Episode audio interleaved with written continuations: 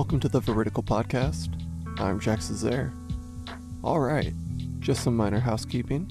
Some people were confused about the name. Veridical means truthful, but more importantly, it means a grounding in reality. And because the word truth has been hijacked by modern relativism, I feel reality is a more objective term, and is less likely to be confused. So, that is the name of the podcast, and it will always be a major effort on mine to keep us grounded in reality. And I want to note that even subjective experiences can contribute to the atmosphere of reality. It's only when your subjective experiences are formed from something that is not coinciding with reality. Right? So if you are moved or emotionally affected by something, but what you're moved or affected by is actually a lie or deception or perversion of reality, well then your subjective experience is exterior of reality and is then untruthful. However, there are much more experienced philosophers than me that can speak into this a lot more elegantly than I, and I'll leave y'all to them. That is just my perspective and my observation thus far. And with that said, let's get into today's topic. Today, I am not going to be reviewing a book. I'm going to be reading one of my papers, specifically the one I wrote on hell. And in the last podcast on the book Heaven by Randy Alcorn, I felt I did the nature and the obstacle of speaking about hell a major disservice. And I pitched my paper, but I feel it would just be more helpful to read the paper here. And that'll give a better insight into my overall objective findings of hell, but also my personal perception of hell. And for all of y'all that are upset with the idea of a, quote, personal perception of something, take a minute and realize everything you perceive, everything you acknowledge, is a personal observation, a personal perception. All you have is your mind. There is nothing else helping you out here other than your mind. And for y'all that think that God is doing most of the thinking for you, well, that is your mind telling you that. Right? Everything you feel, everything you think you feel, can be attributed to your mind. Now, this isn't denouncing God or even stripping away his power. He is, in fact, the source of your mind. But I say this just so you don't get turned off by me saying my personal observation, and your anger at that, and your disposition to whatever my perception is, is merely your personal perception. However, with that said, there are litmus tests that you can perform to extract reality out of subjective experience. So whatever is upsetting a person, or whatever is making a person joyful, well, you can trace it back to the event. And if the event clearly happened in the manner that they are describing it, then in fact their reaction, though subjective, is organic and real. This may sound like I'm talking in circles, or I'm just saying words to sound smart, but this is a major obstacle for a lot of people in the world today, on both sides of believer and non-believer, secular and religious alike. There is a disposition against people's experiences, and understanding that will help us end a lot of pointless arguments, and also help us start a lot of more meaningful ones. If you are not acknowledging the perception that an individual has, and just saying that their conclusion does not align with your conclusion, well, you are equally subjected to the possibility that you are the one misinterpreting reality, right? As long as two people are disagreeing, one of them is closer to truth than the other. And even if you are correct, you have to self-check. You have to be able to pass your own litmus test of reality. So, I feel like I've bantered long enough. Let's get into the paper. So, the paper is titled The Composure of Hell, a Qualitative Examination of the History and Doctrine of Hell. I wrote this paper in partial fulfillment of the course requirements for biblical eschatology, which we again touched on in the previous episode, and I've been very confused on hell. I have been extremely thrown off by the misadvertisements of it, the descriptions that it is given. And my confusion stemmed from confusion about heaven, the descriptors that heaven was given, and a lot of the misconceptions of life after death. And it put me on a sort of quest to uncover as much as I can. Now, the unfortunate reality is what we do know about the afterlife. In fact, the only thing we really know for certain about the afterlife is they're not allowed to come back and tell us how it's going. Right, so whoever's in heaven, one thing we can say for sure about heaven is they're not allowed to come and inform us about how great or dreadful it is. Likewise with hell, we we don't get the privilege of having them come up and tell us, hey, this is real and you should probably avoid coming here. Right, that would make it very helpful. So all we have are scripture, tradition, and the third leg, which is the most neglected, in my opinion, reason. For those of y'all that don't know, many theologians and philosophers claim three legs, sometimes four, to biblical understanding. So the three main ones are reason, scripture, and tradition. Oftentimes the fourth one, experience, is put in there. And as I just said, I think reason is one of the most neglected areas of theology ever. It is painful to listen to these scholarly theologians neglect the idea of reason. So, as I stated before, this podcast will value reason to one of the highest degrees. And when I was writing this paper, reason was one of my biggest motivators. And I hope you can hear that, or at least detect it to a degree, when I read this paper. And that is enough preamble. So, I give you The Composure of Hell. Introduction. For individuals who ponder the fortitude of their Christian faith, they can often daydream of the joys and wonders that will be experienced in the final heaven. They can read fun novels describing the pure blissfulness, or engage in exciting debates about the eschatological process of ushering in the final heaven. Saint Augustine wrote City of God, and Randy Alcorn wrote Heaven, allowing believers a chance to truly imagine what the final eschaton will be like, a sector of the eschatological sequence that can many times be tempting to disregard or avoid completely is the concept and unveiling of hell. Hell has been ascribed many colorful and vibrant descriptions, such as, quote, gnashing of teeth, eternal fire, and eternal punishment, end quote. The plight of all hope, where the true essence of helplessness is manifested in a physical location. The consistent affirmations of the existence of hell is most often echoed by Jesus himself.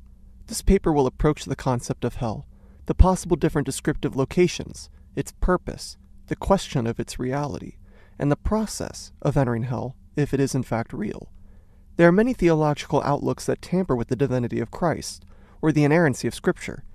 For the sake of this paper, the divinity of Christ and inerrancy of Scripture will be assumed to hold integrity, so this paper will only be relevant for those holding to a Protestant theological worldview. Accepting Jesus' divinity means that the concept of hell must be investigated and understood to the best degree.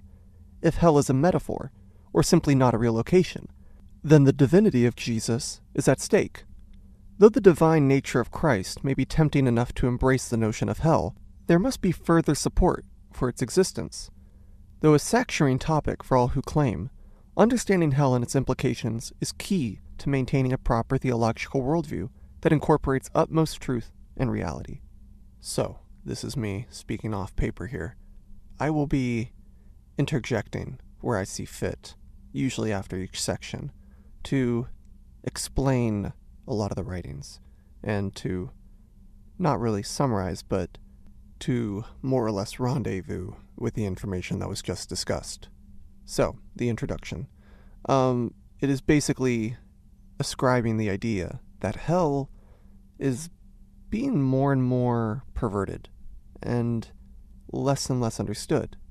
Because it was an academic paper, I wasn't able to put my own experience in this section, but I'll add it here. I have always been very confused about hell. I have only been a believer for about four years now, and my first true experience with the idea came in my second year of college. I was living with two other roommates, and I asked them about a Ouija board or something along that line, and the two of them said, no, that is how you can manifest demons, right? So there's this idea that you can go in the bathroom and play Bloody Mary, and she will legitimately come out, right? And now, I wasn't immediately disposed to this. I was more naive than I currently am. And I was curious if the nature of Ouija boards was in fact real, if you could actually summon a spirit to direct a lens on a board with words. This also got me interested in the idea of crystals and spells and tarot cards. The idea that these people are actually interacting with spirits from the underrealms puzzled me. I didn't believe it. And, spoiler alert, I still mostly do not believe these things. This is not me denouncing hell, but this is me saying that a lot of these people that are worried about upcoming witchcraft, well, it's obviously blasphemous, but I don't believe it's working. Many people believe these individuals are interacting with spirits from hell. I think they are talking to dead rocks, and nothing more than that. However, back to the story. This got me really curious, and I started looking into exorcisms. And I remember what I found was very unsettling. Most of the exorcisms were performed, of course, in older times, but then were conveniently always done for profit by the Catholic Church in the earlier first millennium. But after this, it appears the demons took a hiatus and only possessed those affiliated with hyper-charismatic, alt-right conspiracy lovers. And that kind of almost dug it in for me. Now, the fact that they are rare, or hard to come by in a legitimate sense, doesn't technically disprove it, but it definitely gives me a major disposition for them. And this got me even more confused, right? Because I want to get to the bottom of it. Demons, and ultimately their habitat, hell, became extremely suspect to me, and I didn't fall for the typical questions such as, well, hell can't exist because God would be too loving. That was just a non sequitur for me. The idea that God sends individuals to hell never quite sat right with me. However, the idea that individuals go where they are best suited for sat very easily with me. So, to carry on, my trail of investigating demons and demonic-affiliated merchandise led me ultimately to questioning hell, and for the longest time I denounced it completely. However, I knew that I was making that purely out of emotion, and ultimately stemming from my findings of demonic possession, so I knew I had to get to the bottom of it, and eschatology class and the ability to choose a topic of my choice made it very possible. So, I doubt any of my other diverges will take this long. And with that said, back to the paper. Origins and brief history. Though it holds many terms, the word hell is a word that resonates rather harshly with the modern world, among believers and unbelievers alike. The term itself is an Anglo-Saxon, and may even be of Norse origins. The translation is from the old Germanic populations, who were translating Helia, Helan, or Hell, which mean the covered or hidden place. Due to the geographic location of the term, it was adopted into the King James Bibles, and is where the English speakers get the word hell today. Hell can sometimes be misunderstood to be the umbrella term for Sheol, or Hades. Sheol would consume the word Hades later on in an effort to leave Greek mythology. People often mistake it as an umbrella term for Gehenna as well.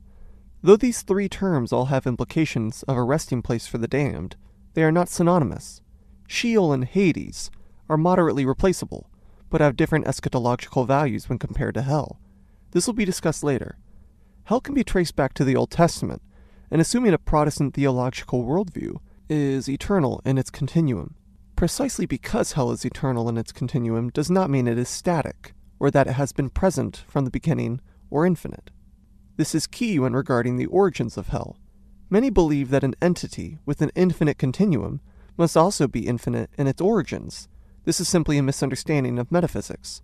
The universe, as far as modern string theory and metaphysics predict, will be infinite in its continuum, but most modern scientists will concur that the Big Bang was the origin, and therefore it is not static in nature.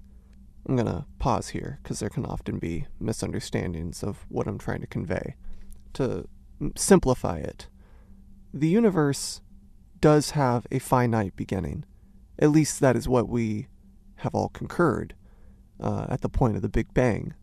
However, a finite initiation does not mean it will always have a finite end. So the universe, the universe that we currently live in, will probably go on forever and ever. However, it did have a starting point.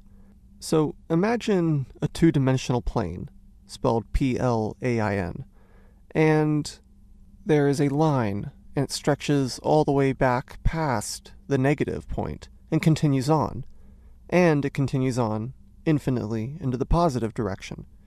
Allow the line to represent our known universe, and the distance being traversed on this plane is time. Well, this is the misconception, that it goes infinitely back in time, that no matter how far back in time you go, you'll find traces of the universe. This is not the case, right? Time was created at the origins of the universe, and the universe did have a finite beginning. So the moment you get to there being no time will mean the moment you get to the origin of the universe. However, it does continue in the infinite direction in the positive spectrum, so infinitely existing. I believe hell is the same way, right? So it, it doesn't have what is called a static existence, meaning infinite in history. However, it does hold an infinite continuum. So, with that word salad done, we will continue. Determining the origins of hell must be done with pure reason and philosophy, as its origins are not mentioned or described in Scripture. For that sake, some statements regarding the nature of hell are rather fluid and subject, though unlikely, to change. Contemporary and Reformed theology alike describe there being two states of hell, the present or intermediate state of hell, and the final hell. The final hell is established after the second coming of Christ, and most likely does not currently exist. For its origin, in regards to the Old Testament, hell will be referred to as what the Israelite Jews would describe it, Sheol. According to the creation myth, the serpent deceived Eve in the garden, in Genesis chapter three, verse four. Assuming that though the snake, later revealed to be Satan himself, deceived Eve, was capable of conscious thought and reason, it can be assumed that this was sinful in nature, and freely decided to deceive the human couple. If it is assumed that the serpent and its actions were orchestrated by God, that would imply God directed the fall, which is against his nature. The question is whether the snake can be held accountable, but its cunningness and force against God show it had deviated from its original soul blueprint. This means that free will existed within the serpent, which means there was already living beings living apart from God. This line of reason can pin the creation of Sheol between the creation of matter and the creation of the human soul. According to Protestant theology, and simply according to Scripture, hell is a physical realm with material aspects. This means its origins can confidently be placed after the Big Bang but before Genesis chapter one, verse twenty-six. Next part. The original fall. Not much is known of the state of the universe before Genesis one, verse twenty-six. All that is known is there was a void. God was eternal, and he began creating. The stretches of the cosmos to the individual structure of the atom. There is much debate about the story of Genesis, particularly chapters one through eleven. This debate need not be addressed to make the following assumptions. Snakes or serpents are not the origins of Satan, for the Bible later reveals he is a fallen angel in Isaiah chapter fourteen. For those taking a literal reading of the creation account, they must accept that the snake was merely a vehicle for Satan. As previously mentioned, it would be counterintuitive of God to create a being and orchestrate its own fall. Granted, it is possible, and human logic just simply cannot account for such a clearly destructive action.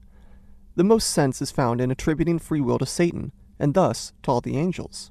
There is a lot of conflict regarding the existence of free will, but the Lexham Survey of Theology puts it well by stating, "The will of man is a necessary presupposition for the doctrine of sin, and of man's responsibility for sin."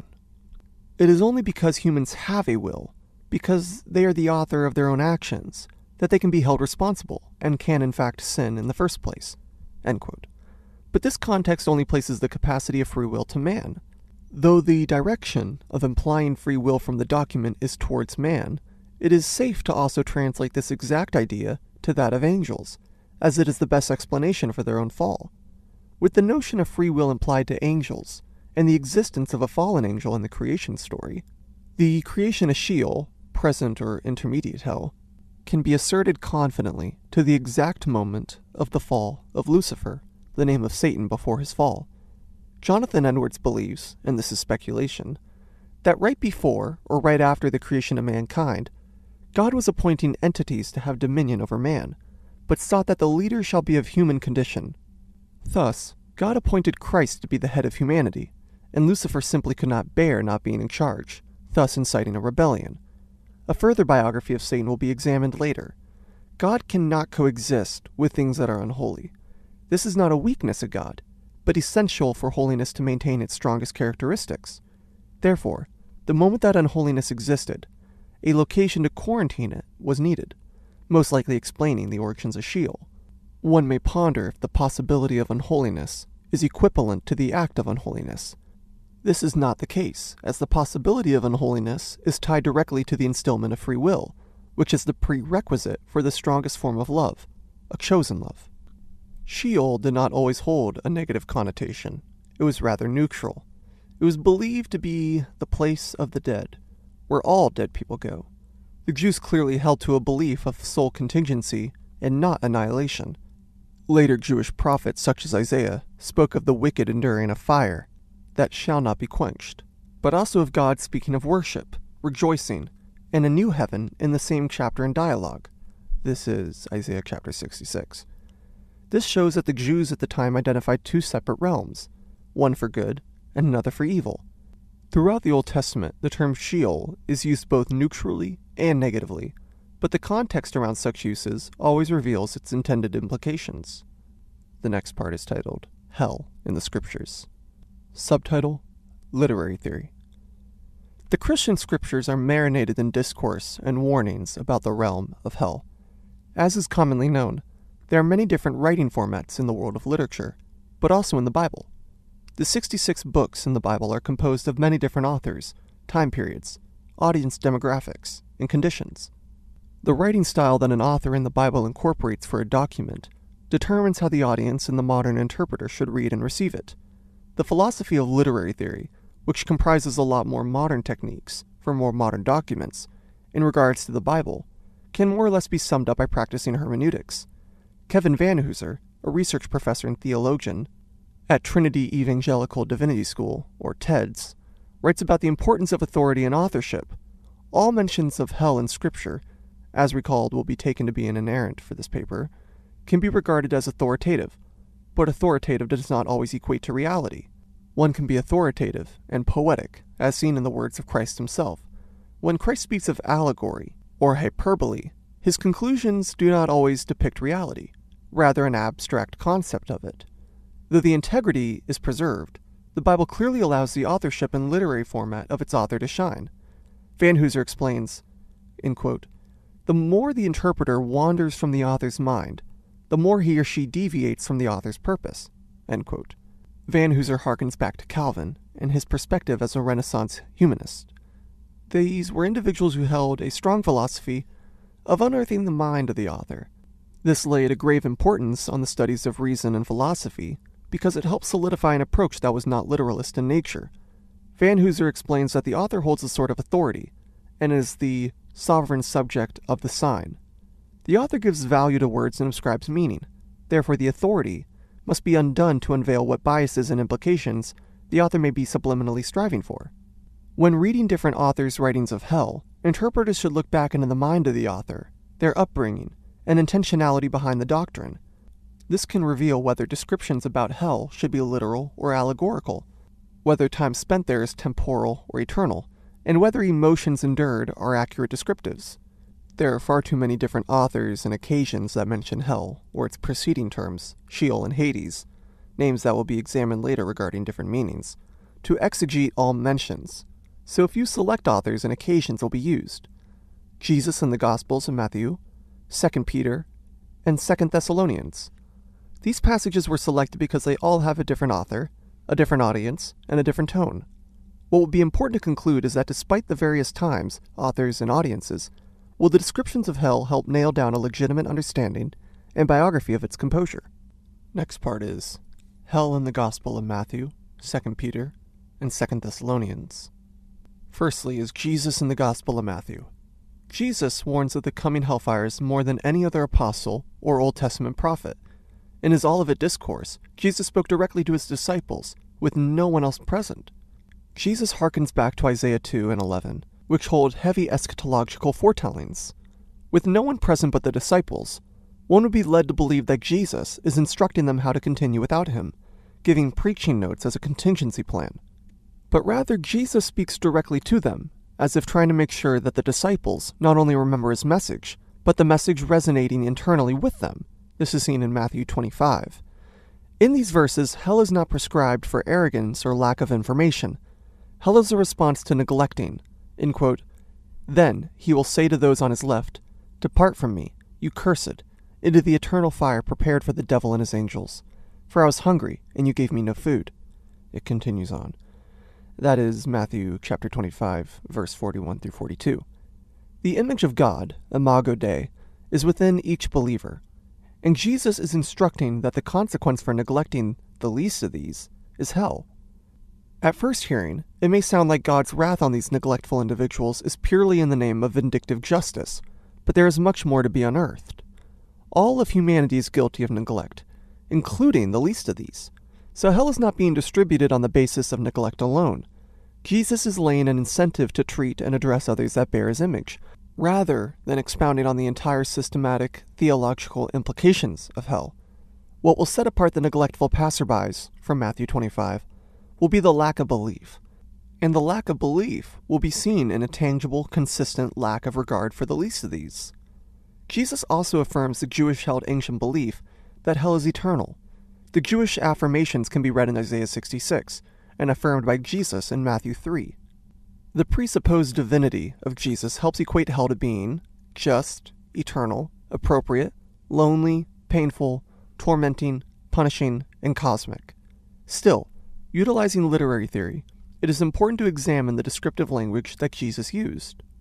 Biblical literalists run a dangerous philosophy of assuming that God, relating to humanity, is a direct translation to cosmic reality. With the human mind being a finite entity, it is plausible to assume that God is putting cosmic realities into graspable terms for finite minds. Terms like fire, gnashing of teeth, or darkness can be plausibly assumed to be discomforting, but relatable ideas for ancient and modern humans. As the Baker Encyclopedia of the Bible expresses, there are many different interpretations of hell, but one can only dogmatically say that it is eternal, unending, and that the doom of souls does not cease. The descriptive language in regards to eternity could only help an Israelite relate to a time frame, but Israelites were well aware of time passing, so Christ, expressing hell as eternal and unquenchable, could not mean any other chronological sequence other than an eternal span of time itself.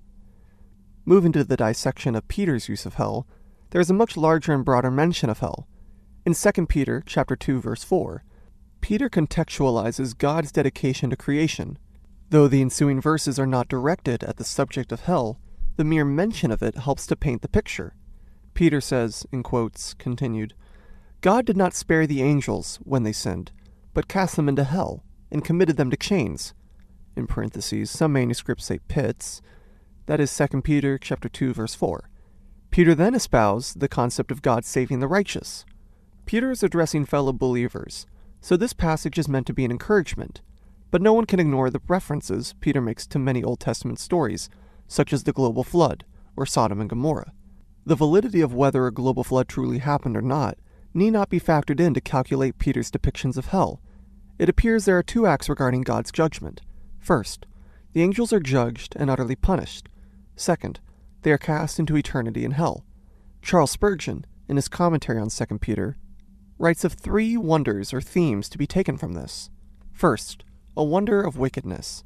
Angels sin. Those closest to God, who are his supposed loyal servants, are even capable of diverging. Second, a wonder of punishment. The angels are cast into hell. Whether it be pits or chains, the angels are subjected to whatever torment hell entails. This also means for humanity that hell is not just the worst agony that a human could endure, but even more than what an angel could endure. Lastly, a wonder of future vengeance. The angels supposedly had their spots reserved in hell. For Spurgeon, one who subscribed to predestination theology, this could be a wonder of judgment regardless. The main idea to keep in mind with regards to this wonder is that God is just. Therefore, these sentences cannot be given a negative connotation, no matter how ruthless or hostile they might appear. As far as the idea of hell is concerned, Peter helps reveal the availability of this nocent faith. Recall literary theory and consider the audience. Peter is speaking to churches, an audience that already believes in the works of Christ. Peter is not trying to give details about hell. Recall the quote, "committed them to chains or pits," end quote. Peter is revealing that angels, even those that are sometimes commissioned by the King of Kings with tasks, can fall. With the passage from Second Peter, it is denotable that no one but Christ himself is exempt from hell. The final scripture to examine to extrapolate information of hell is Second Thessalonians. In this book there is yet another new author, offering another personality and another deposit of context of hell. Paul, one who lived in what seemed to be a perpetual state of sin, until Christ and the Holy Spirit overcame him in a psychologically violent revelation, is the author of this book. Paul is writing to the church of Thessalonica, and one is left to believe that the church was in some state of debauchery, for he immediately opens with a heavy emphasis on God's judgment. In the passage, Second Thessalonians chapter one, verses five through nine, significant additions are piled into the anatomy of hell. In this passage, the nature of agony is truly unveiled. It is God's direct affliction, his wrath, his punishment onto the unrighteous. This will also be addressed later. Initially, it may seem that God is being unreasonable and using some barbaric pagan, eye for an eye, judiciary system. Verse six states, "Since indeed God considers it just to repay with afflictions those who afflict you." This is seen in uh, chapter one, verse six. Leon Morris, a highly esteemed theologian, wrote about this letter. He points out that the word repay is translated from antitopetomy. This word means to pay back. Though this seems like an eye for an eye repayment, it should be viewed from the lens of giving back what is owed, because God is an infinite being, and any trespass against him should not be measured on a human scale, but rather a cosmic and divine scale. Therefore, any trespass is of cosmic value and deserves cosmic justice. The sentencing, though eternal, is due in relation to the transgression. Paul builds with the point being made by Christ in the previous covered passage of Matthew twenty-five, that hell is not what is owed for sinners causing affliction, because the Bible clearly teaches that the sin of afflicting is covered by Christ's death. There is an underlying assumption that those afflicting the church of Thessalonica are unbelievers, as they are persecuting followers of Jesus. Ultimately, it is their unbelief in Christ that will grant them the just punishment of hell. Verses later, there appear to be a contradiction, that God will be, in quote, inflicting vengeance on those who do not know God, end quote, while the punishment is carried out in a state of, quote, eternal destruction away from the presence of the Lord, end quote. It is perplexing how the punishment is executed by the Lord, while also being away from the Lord. To address this, simple philosophy is employed. One need not be present to inflict judgment or punishment. It is possible that an entity, especially God, can execute an action while being absent. Leon Morris points out that Paul attributing this judgment coming from the Lord is an attribute only associated with divinity. This helps establish the, already presupposed for this paper, divinity of Christ. Morris goes on to explain the equality and justness of this sentencing. As pointed out earlier, the sinners are, quote, repaying what is owed, by repaying the penalty. Morris states, in quote, it is not a mindless infliction of vindictive punishment, but the meting out of merited desert. Morris addresses further the eternal state of hell in this passage. Though previously established, it is beneficial to building the anatomy of hell from multiple passages. Verse nine uses the word eternal and destruction. Eternal is a self-explaining idea, but destruction can oftentimes be attributed to a heretical view of eschatological judgment, that view being the philosophy of annihilationism. Annihilationism will be extrapolated later, but generally believes that consciousness is lost if found unrighteous. In the passage, Paul makes clear that hell is endured, not experienced briefly. All right, I'm gonna pause there, because that was a lot. So let me kind of break that all down real quick. What just happened was an analysis of three different authors' discussion of hell. Right, so, so three different authors in three different time periods, all talking about the same concept, even in different tones, right? Some of them are encouraging and others are condemning.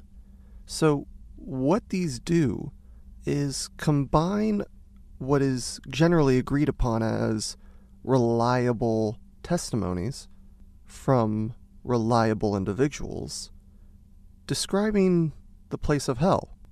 And I can't exactly count how many times I've heard these verses weaponized, right? The, oh, you just neglect the poor and you go to hell. Well, as you hopefully heard from the paper, that is not what is being conveyed.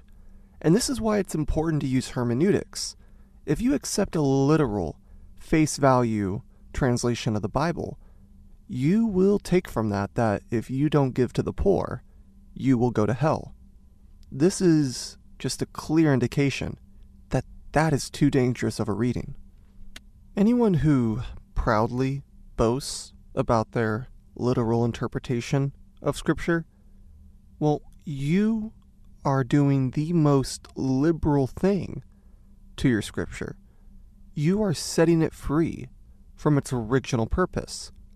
Now, as I stated in the introduction to this podcast, there is an objective truth and an objective reality that is possible for us to ascertain from everything, even if it's not done in our lifetime, even if it's done by someone else, even if we as a species all collectively decide that reality is subjective, the objective reality will continue and leave us in the dirt. This is true for Scripture, even if we never truly uncover its original intended meaning. That does not mean it will not exist. And you, proudly taking Scripture literally, where it's clearly meant to be taken in a different sense, whether it's obvious use of hyperbole, whether it's the apocalyptic writing style of Revelation, or the poetic writing style of Psalms and Proverbs, you are barring yourself from the most organic potential reading of Scripture.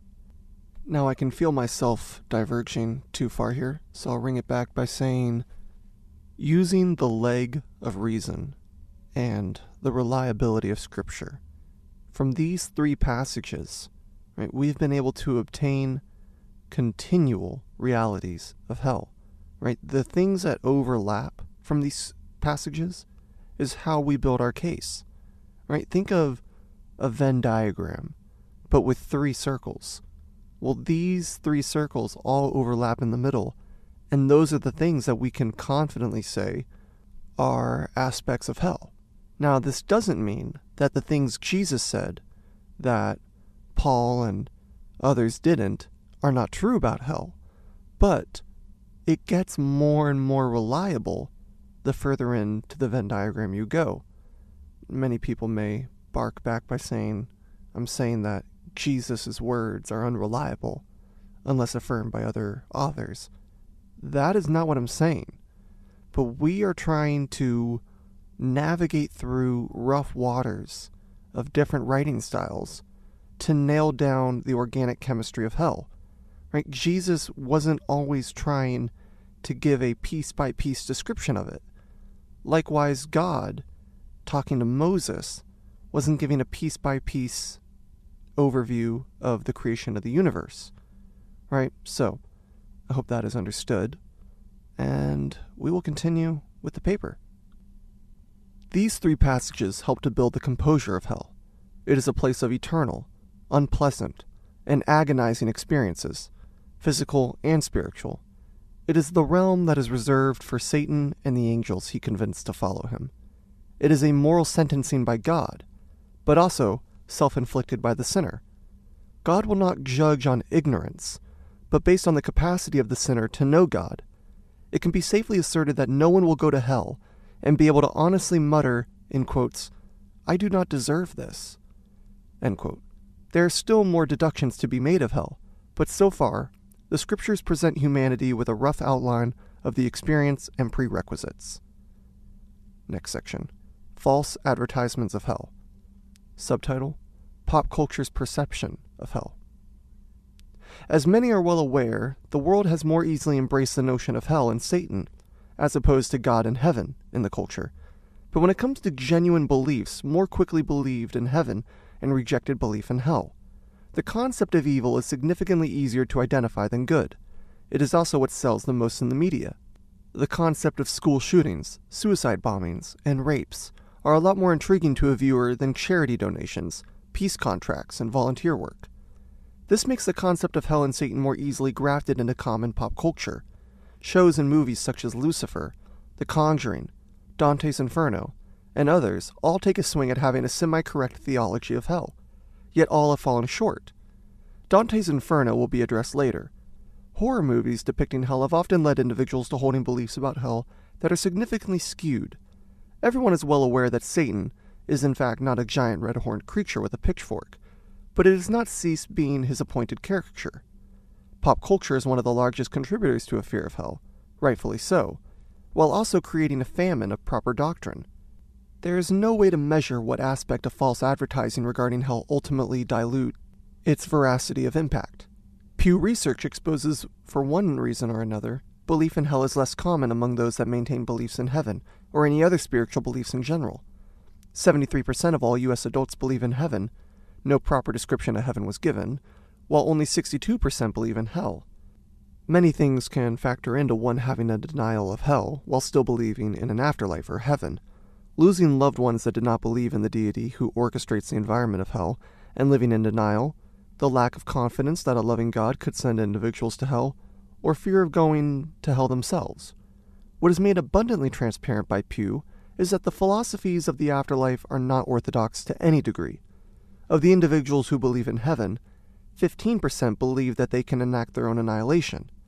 The Pew polls revealed that many people within the culture have absorbed distorted or incredulous depictions of hell and eschatology as a whole.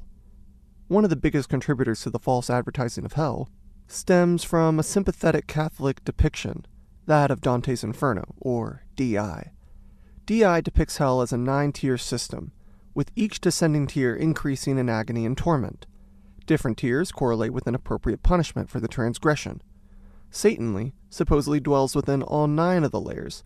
While being a finite being, one supposes he chooses a layer day by day to venture to. Upon the gate of the inferno is a plaque that reads, Abandon hope, all ye who enter here.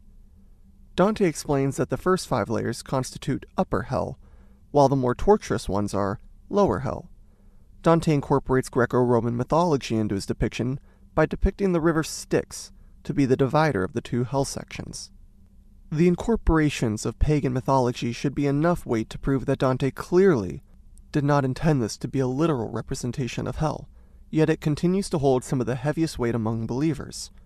There is much more to D I, but it can be reduced ultimately to a false advertisement of hell that takes an effect on the culture's reception to doctrine.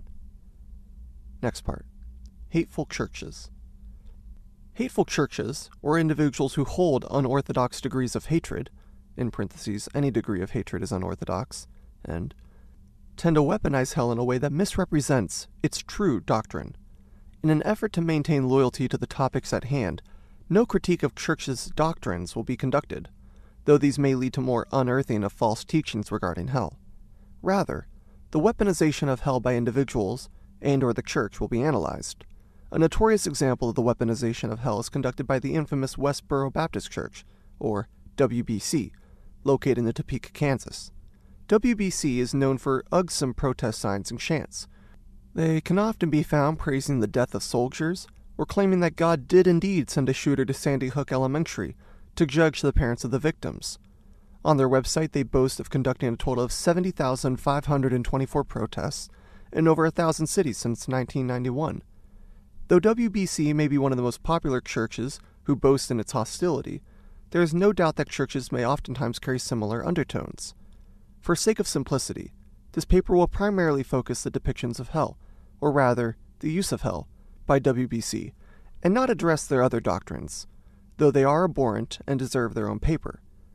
W B C oddly grasps the idea of God's grace on paper, but fails to see it implemented in other image bearers. Recall earlier, Matthew twenty-five in the apparent sentencing of neglectful individuals to hell. It is not until a proper exegesis is conducted to see that the neglectfulness is not the dependent variable, but rather the lack of faith in Christ. If neglectfulness cannot damn someone to hell, then across the board Orthodox Christianity teaches that neither can any sin, for that is the exact reason for the atonement.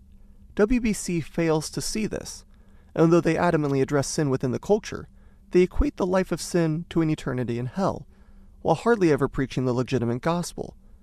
W B C proudly states in their explanation for holding the Calvinist tulip model that God's grace is not infinite, and Jesus does in fact not love everyone.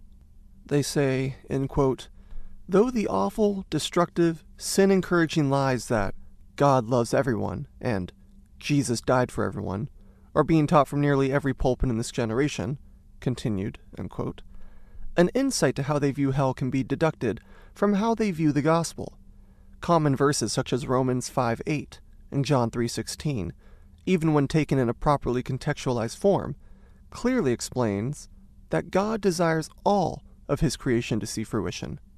W B C's and other churches that may hold subliminally similar views, portrayal of hell as a weapon used by God in a joyful manner, is contributing to many false understandings of hell. The U S court's website regarding the lawsuit with W B C provides evidence of the false portrayals of hell that W B C subscribes to. The court case involved a soldier passing away, and W B C picketed the funeral with vulgar signs. In court, they defended that God is punishing America and its military for allowing homosexuality. This means to W B C that the natural orders are anything but natural, that all harmful events such as hurricanes and earthquakes are God executing divine judgment similar to that of Sodom and Gomorrah. It only follows that this belief holds that God can happily damn the victims to hell. It is understandable to remain curious if the current cyber attacks on W B C are also being orchestrated by God. People await a response from the church on this matter. The teachings of W B C and similar churches actively contribute to the massive false advertisements of hell. The more that hell is falsely advertised, the more it gets mischanneled fears and concerns. Though hell warrants a deep degree of understanding, and the forces of evil certainly need to be taken seriously, any misrepresentation of an entity must be corrected, and the theological malfunctions that can be caused by these massive false advertisements can be catastrophic in one's biblical worldview, not to mention the damages done if they adopt an approach similar to W B C's. Next subtitle is Running From, Not To. The philosophy of using hell as a scare tactic will be briefly covered, for though hell is scary and should be taken seriously, using it to scare individuals into belief in Christ can cause the true doctrine of hell to be compromised, at the expense of the sanity of the individual no less. The institution of W B C is a major culprit, but in this section of the paper, the individual philosophy that often bleeds into families will be addressed. One must hold a strong eschatological understanding of hell in order to truly dismantle this issue.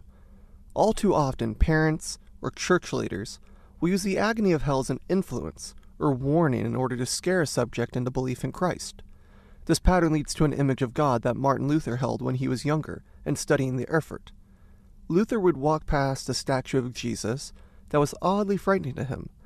Jesus had a sword in his mouth and a very harsh stare.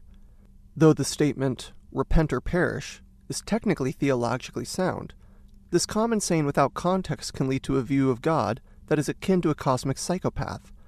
Using hell as a scare tactic can be summarized by saying, in quote, worship God and love him, or he'll burn you forever, end quote. The problem with this philosophy is it begins the gospel on the basis of a threat.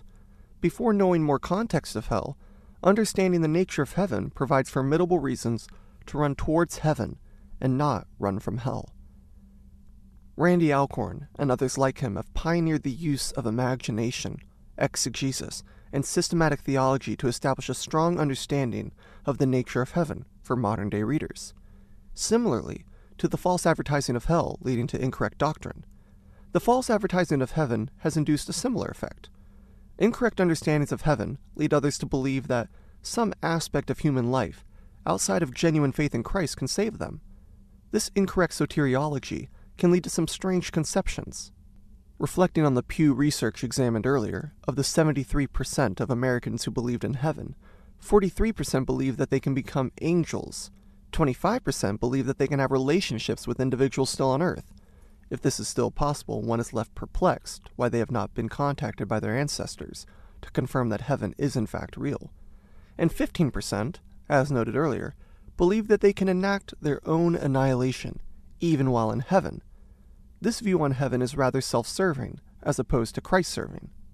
The purpose of getting to heaven is not to satisfy one's own desires, but to faithfully be united with the Creator of the cosmos, and to serve faithfully forever into the eschaton. One should not lose hope, and it is safe to view heaven as compensation for trials on earth.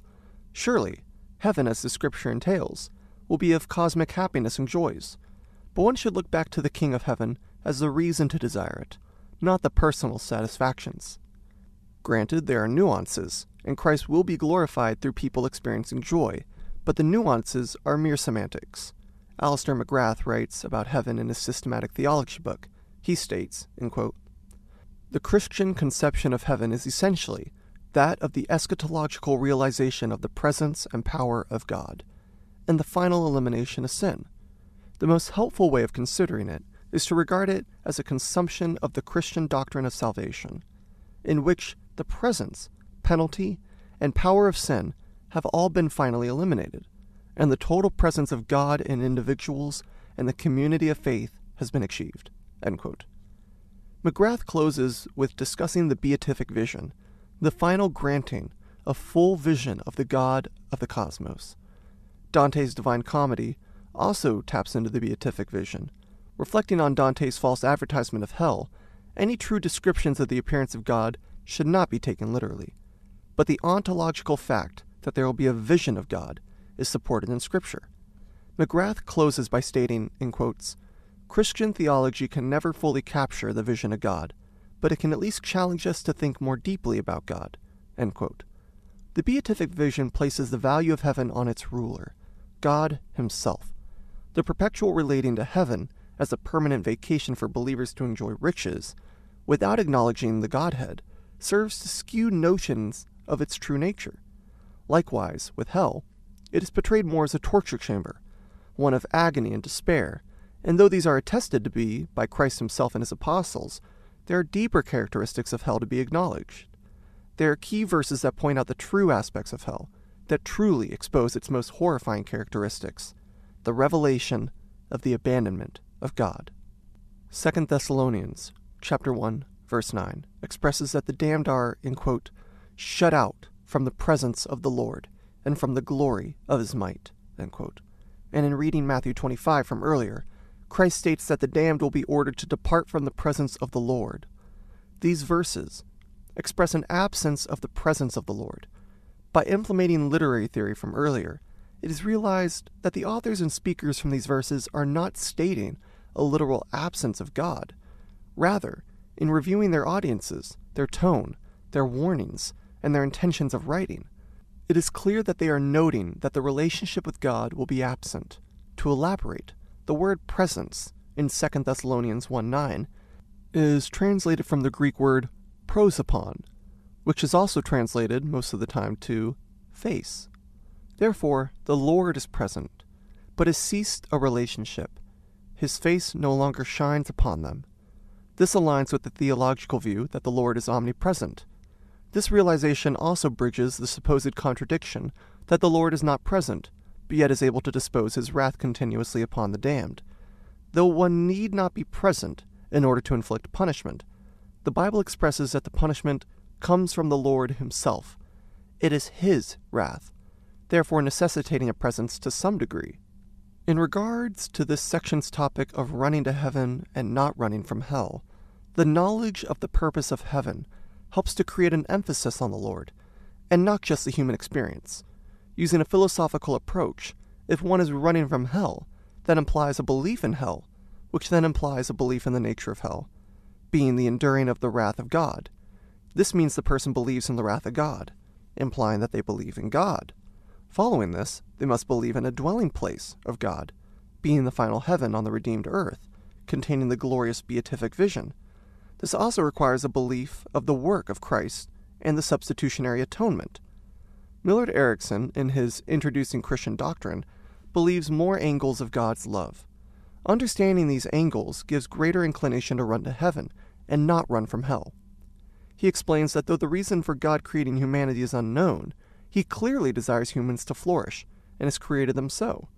Erickson emphasizes God's plan and actions towards redeeming the race, and providing the necessary means for salvation in His own Son. On a side note, the idea of God creating humans from the dirt can imply they were created mortals, destined to die.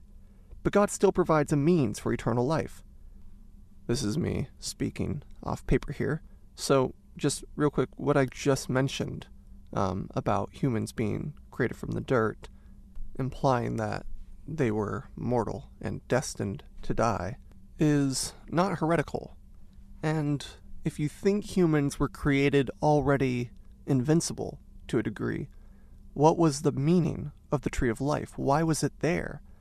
Right, so a lot of people, and myself included, believe that the tree of life was there to sustain them forever, right? As long as they ate from the land of Eden, they, they would live forever. And I think this is theologically sound, as it places a reliance on God. Right? You can be sinless and still rely on things to sustain you. Right? And death, apart from God, is not immoral. Right? So that is my belief. I'm certainly open to discussing it. And uh, with that, I will return to the paper. God clearly desires the prosperity of His creation and is concerned for their welfare. Ultimately, this is the purest form of love, as it is defined by God.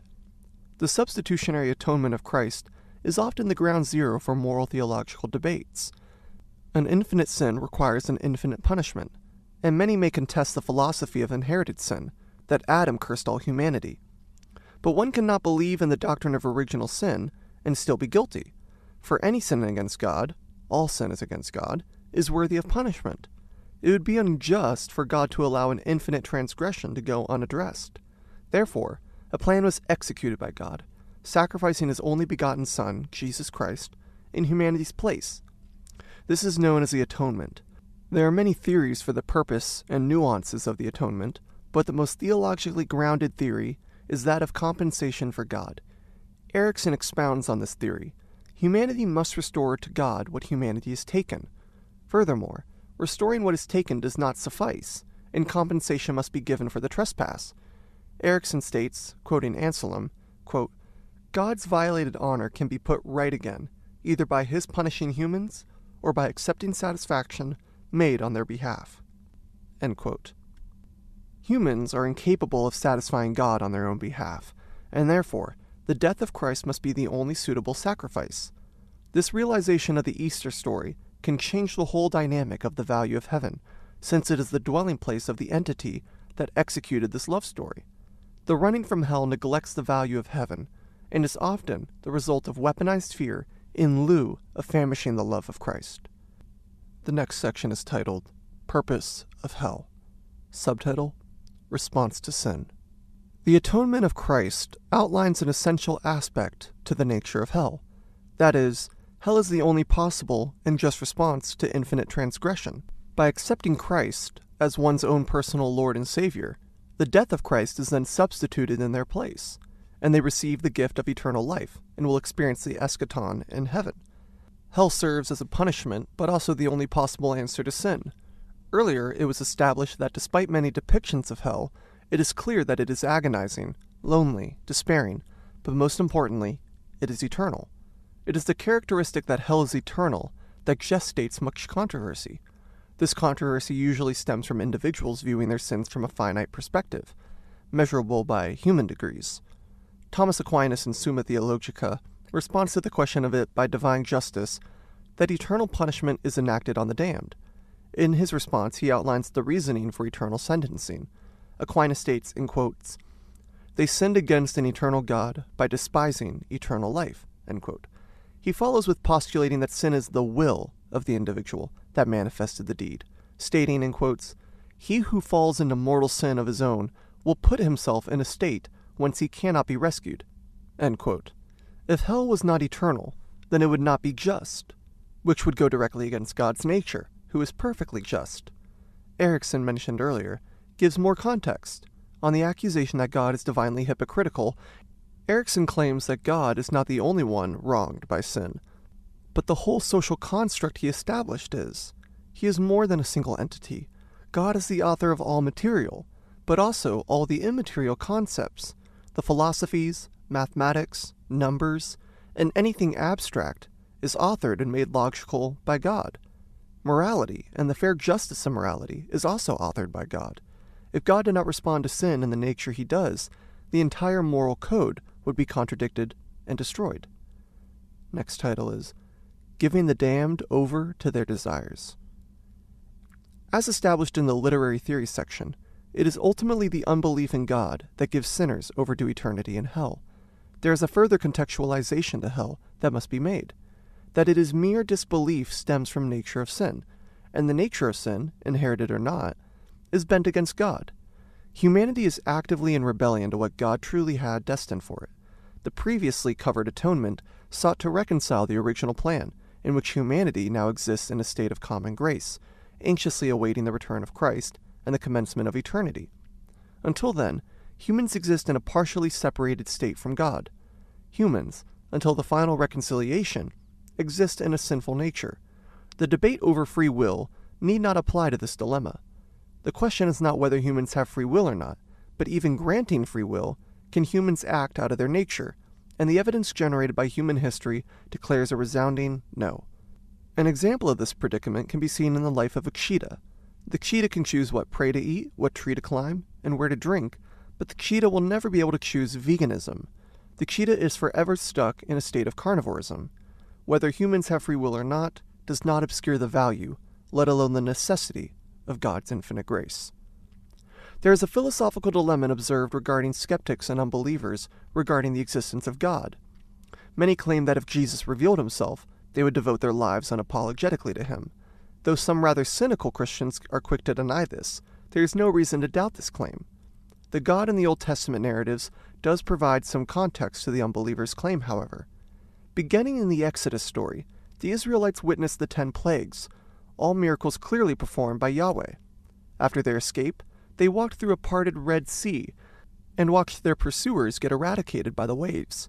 Then, after watching Moses go to the top of a mountain for forty days and deliberate with God on their behalf, they wandered the desert aimlessly, guided by a literal pillar of fire by night and a cloud by day. These Israelites had no reason to doubt the existence of God, yet they actively rebelled against him, even during these natural phenomena. Can one confidently attribute that the Israelites were lacking a sense of conviction, and the existence of God was not enough to persuade them?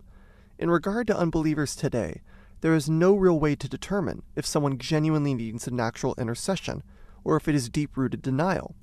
That being said, Romans one twenty states, in quotes, "For his invisible attributes, namely, his eternal power and divine nature, have been clearly perceived ever since the creation of the world in the things that have been made, so they are without excuse."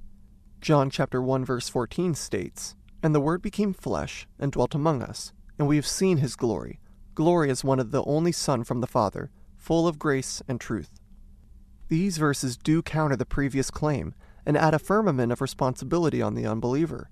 Therefore, with the knowledge of free will, even within the nature of humanity, the prerequisites of entering hell, the purpose of hell, and ultimately God's justice, it can be confidently asserted that those in hell desired the life of sin over the following of God.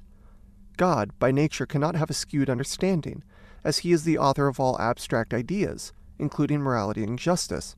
Grasping this philosophy, it is impossible to say that God incorrectly sentences someone to hell. The damned, according to the integrity of God, desired sin over faithfulness. The word unbelief is translated from two Greek words, disobedience and distrust. Hell is not a sentencing for ignorance, but rebellion. Thomas Aquinas writes on whether the damned, quote, hate God, and writes, quote, "Accordingly, a person may hate God, not in himself, but by reason of his effects.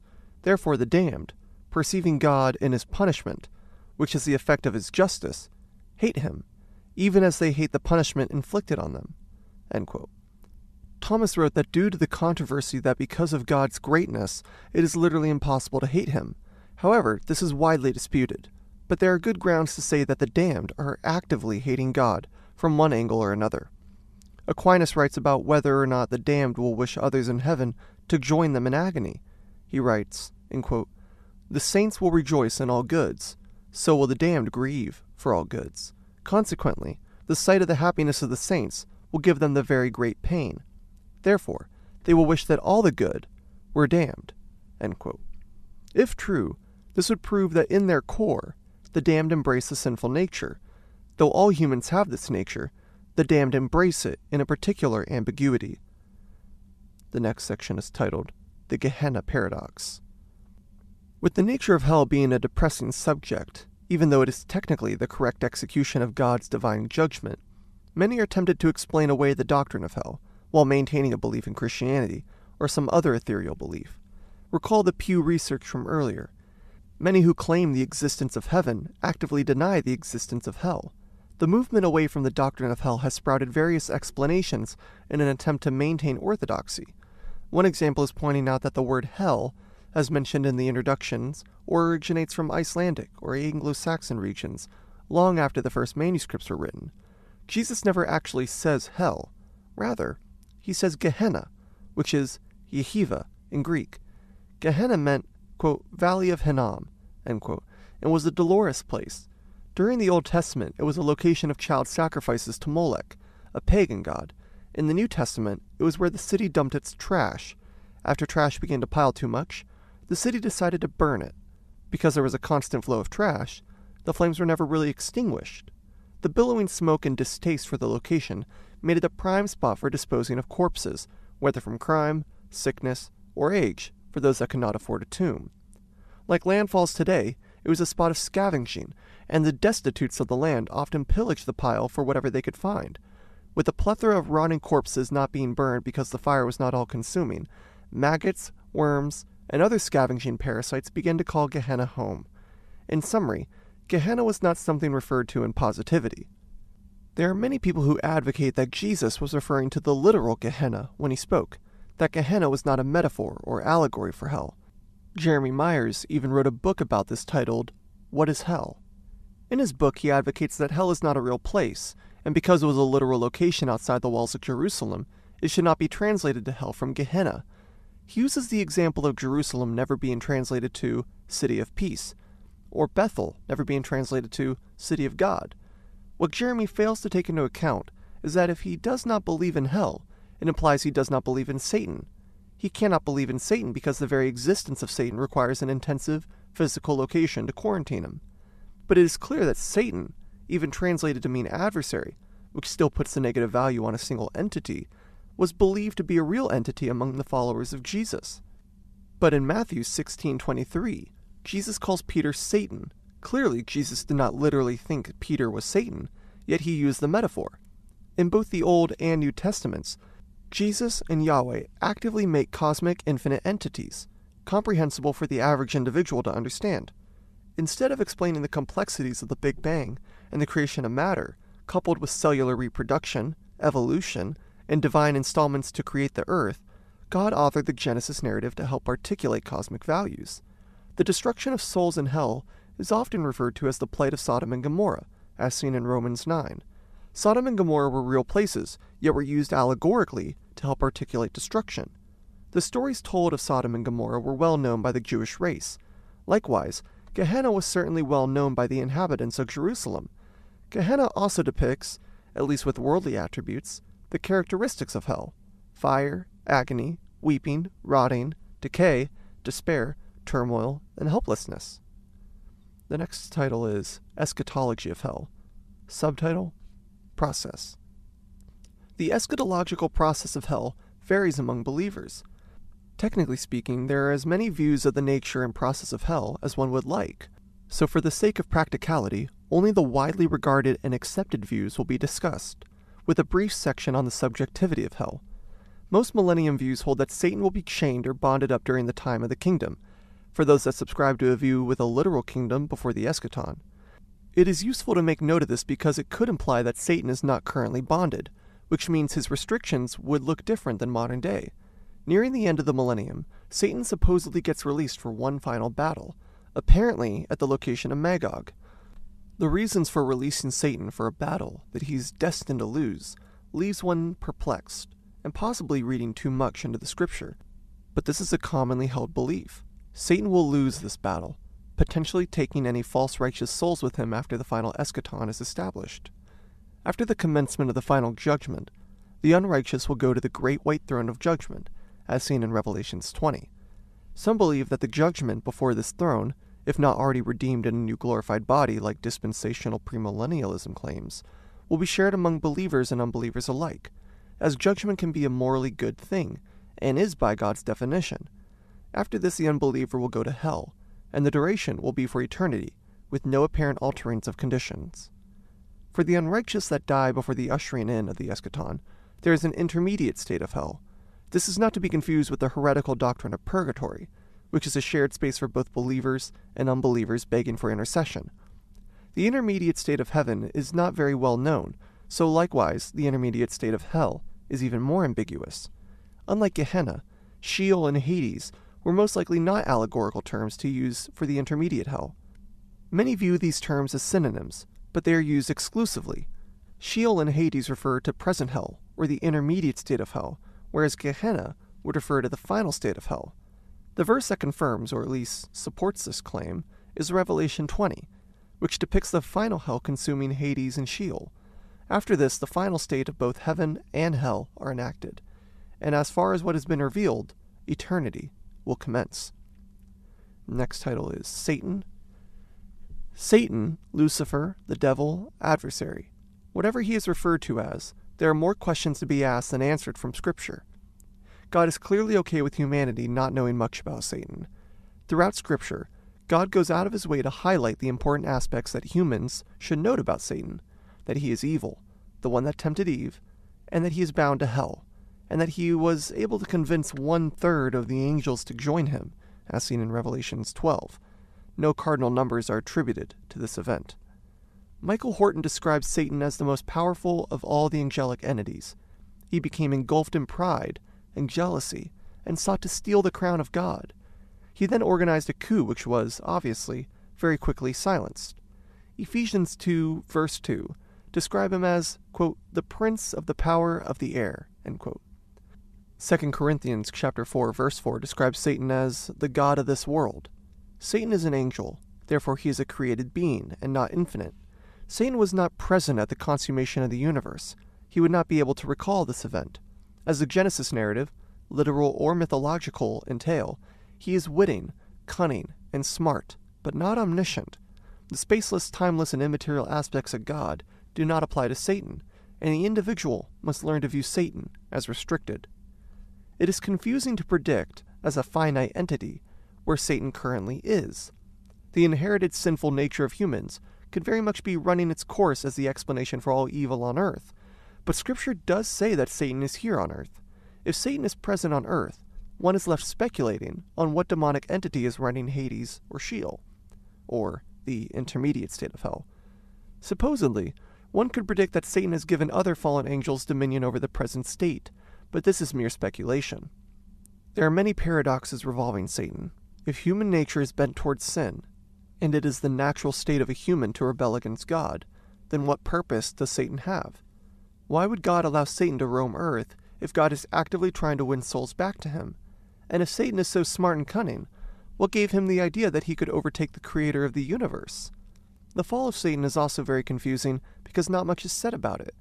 The Bible is meant to convey the story of God's creation and his plan to restore it, so the omission of the biography of Satan is not a mark against the Bible, but it does leave many scratching their heads trying to piece it all together. Satan can be summarized as the ruler of hell, a finite being who will one day meet his final demise. He is anti-God and seeks to distort the institutions of free-willed humans. Satan has a moral compass, but favors the southern side of it. Scripture warns of his temptations and his attempts to persuade humans, but Scripture provides the escape route with sanctification and consistent abiding in the Lord. Conclusion. Hell has many nuances, and the nuances do not always consistently line up with the laws of logic that humans are governed by. It can be safely postulated that there is no doctrine of hell or Satan that fully makes sense of it all.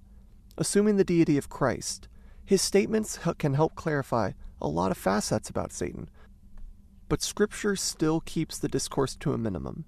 Christ spoke the most of hell, and therefore saw great value in the warning. The local inhabitants of Jerusalem should not have been fearing the trash dump of Gehenna, but the final hell where eternity would commence. Though hell has nuances, its basic implications align with human logic very well. Infinite sin requires an infinite punishment, and because humans are finite beings, it cannot be infinite in scale, so it has to be set infinite in duration. Hell is a place that is achieved freely, for God judges justly and takes notice of the capacity of what a human can know.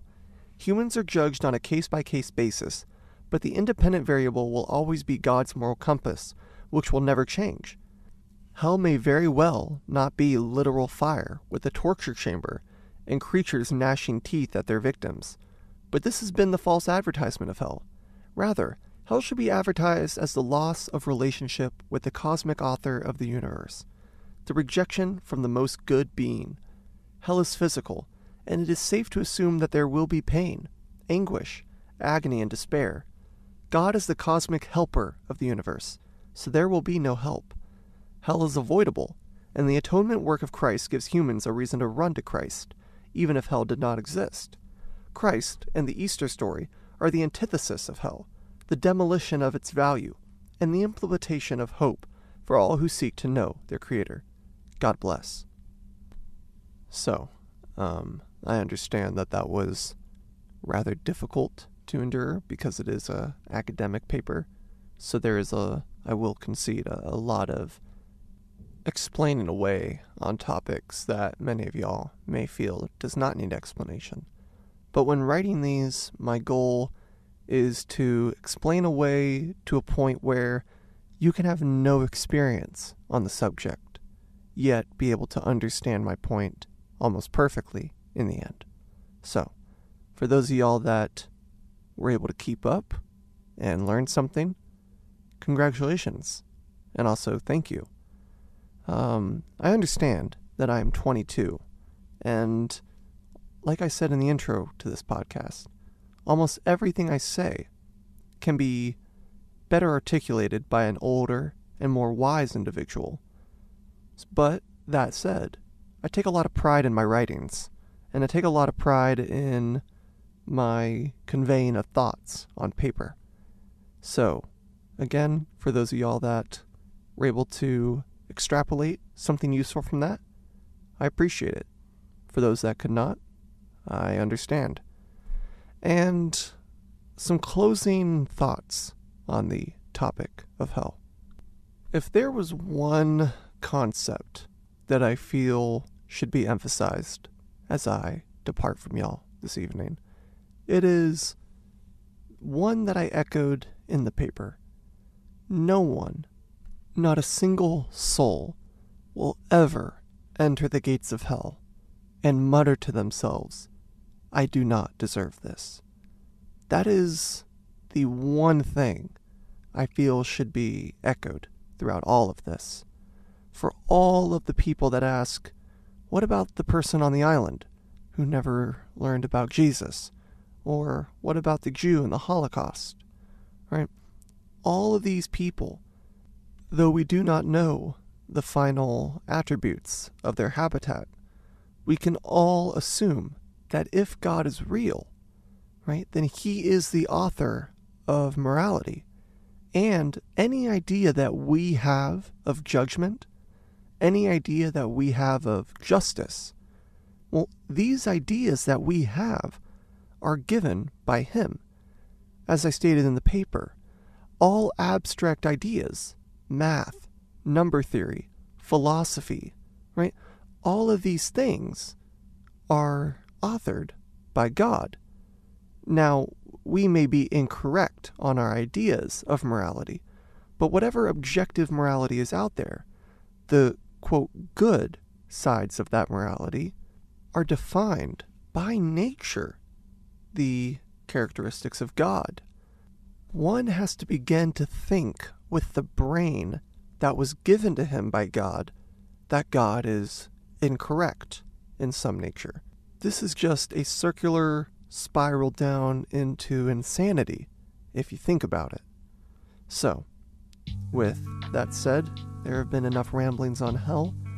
Hopefully the next book we cover will be on the lighter side, but this is important, and I hope everyone was able to gain something useful, and can overlap this with the idea of thinking heavenly. So, let's appreciate what God has given us here as leads to understanding the final heaven, right? Admire the good things and know that they will be amplified in the final heaven. For those of y'all that know the Lord and are destined to heaven, this is the closest to hell you will ever be. Do not set your final resting place on the current conditions of earth. Think heavenly and invest where you'll be the longest. Confront the reality of mortality, and more specifically, of your own mortality. I wanted to close this podcast with a poem called There Is No Light Without a Dawning by Helen Rice. There is no night without a dawning, no winter without a spring, and beyond the dark horizon, our hearts will once more sing. For those who leave us for a while have only gone away, out of a restless, careworn world, into a brighter day. This has been the Veridical Podcast and the Composure of Hell. I will see y'all back next time. Thank you for listening.